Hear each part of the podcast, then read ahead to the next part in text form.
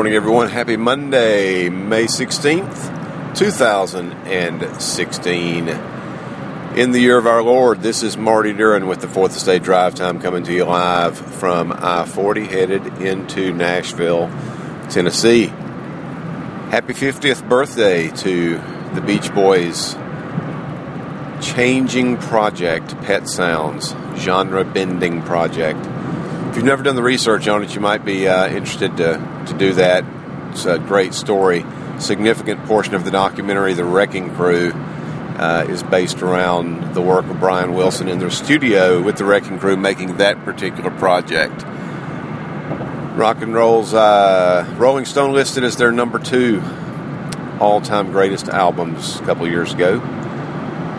Primary influence for the number one greatest album in rock and roll history, Sergeant Pepper's Lonely Hearts Club Band by some British group.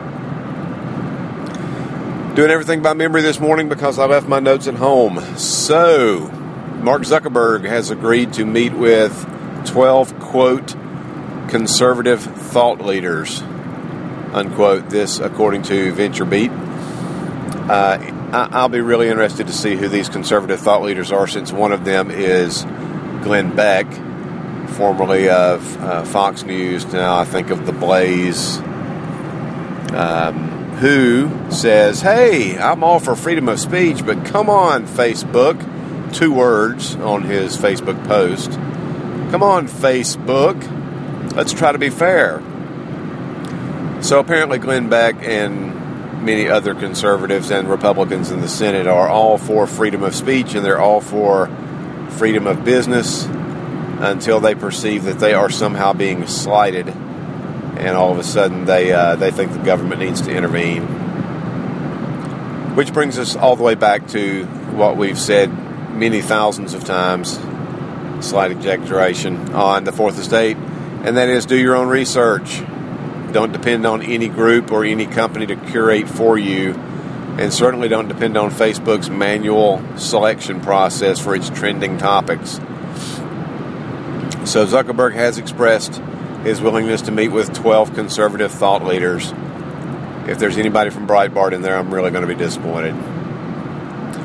From the UK and the EU, Engadget and The Telegraph are reporting that Google stands to be fined in the largest antitrust fine in um, in EU history. The European Union is going to slap Google at least uh, the uh, the guessing is that they're going to slap Google with a fine in excess of three billion euros for favoring themselves in search. Uh, they've abused their monopoly search position. I think are the the exact words that are used in the article. Uh, they've abused their monopoly power in uh, in favoring themselves in search. So, according to the European Union, when you would search for XYZ, if Google made, sold, or had a service related to XYZ, they would favor themselves or their company or their investment or whatever uh, over others, and they would suppress independent, non Google owned companies. Now, I don't have all of the, uh, I don't know all of the specifics, like which companies they favored and who got put to the side or whatever. But that is uh, that is the news, and Google stands to be fined $3 billion, which, of course, uh, they can collect from the change that was missed at the vending machine. Oh, that's right, they don't charge for their vending machines. The change in the couch in Sergey's office, maybe. Uh, that that's not an amount of money that Google's ever going to be concerned about. Although they probably would rather spend it somewhere else rather than a fine from the European Union. But that is, dear listener, the cost of doing business in Europe. Article in Spiegel about the African drought situation. There are around 11 countries that are uh, currently being affected by severe drought. Most of these are in the southern part of Africa. The worst drought in about 50 years. Uh, many places already feeling the effect of famine.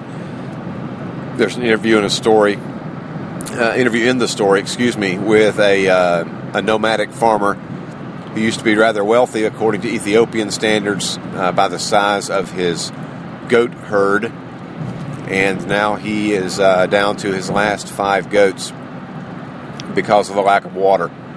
Uh, lack of water, of course, means lack of food, and so all of his goats and other livestock now have died, with the exception of about five goats.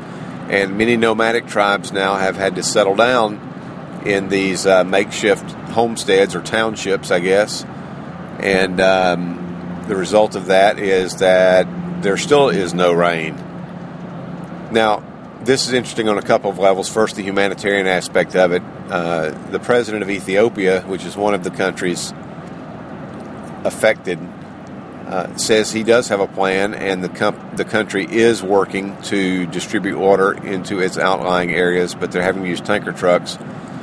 Uh, this is from a system, I think, of um, dams and reservoirs and maybe aqueducts that they've constructed over the last several years in preparation for uh, such a time as this. It's being blamed on El Nino, not directly being blamed on any type of uh, global warming, natural or anthropomorphic, either one.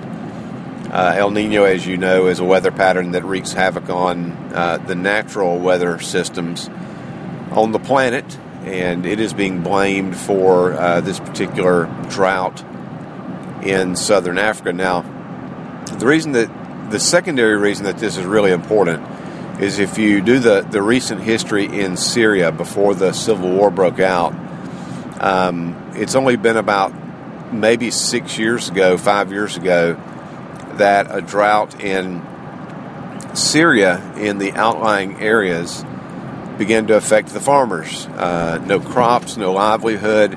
And so, by the thousands, these uh, farmers whose livelihoods had been damaged by drought began to migrate into the cities. And uh, as they migrated into the cities, it caused tension those tensions eventually erupted into protests, and the protests eventually uh, brought the, the wrath and ire of the president, and um, that's how essentially the Civil War got started.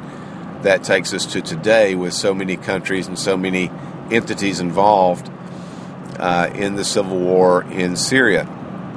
So um, I would guess that the UN and maybe some of the more powerful nations in the world are going to look at that particular scenario and uh, probably not wait as long to provide some kind of help or assistance in the southern parts uh, of Africa, and uh, Ethiopia being one of the countries involved there and affected by the drought. So that's in Spiegel, and I think I've got all these linked in the episode notes for today. So if you want to follow up and read uh, these entire articles, that uh, that would be awesome and encouraging for you, I think, uh, especially the one about Africa. Um, thanks for listening. I am currently open for sponsors. The uh, two sponsorships that I've had have now expired, and I am open. So if you'd like to advertise on the Fourth Estate beginning June 1, please contact me, Marty, at roundtablemediagroup.com. Or if you're familiar with my blog at martyduran.com, feel free to use the contact page there and uh, send me a message at your interest.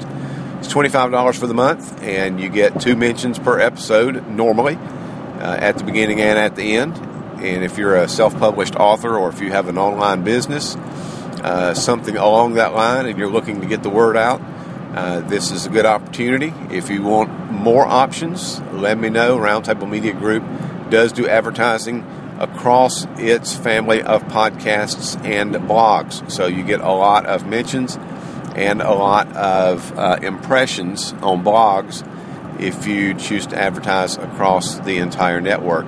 Again, you can email me, Marty at roundtablemediagroup.com for more information about that. The Fourth Estate and the Fourth Estate Drive Time are produced by Roundtable Media Group and affiliated with the same.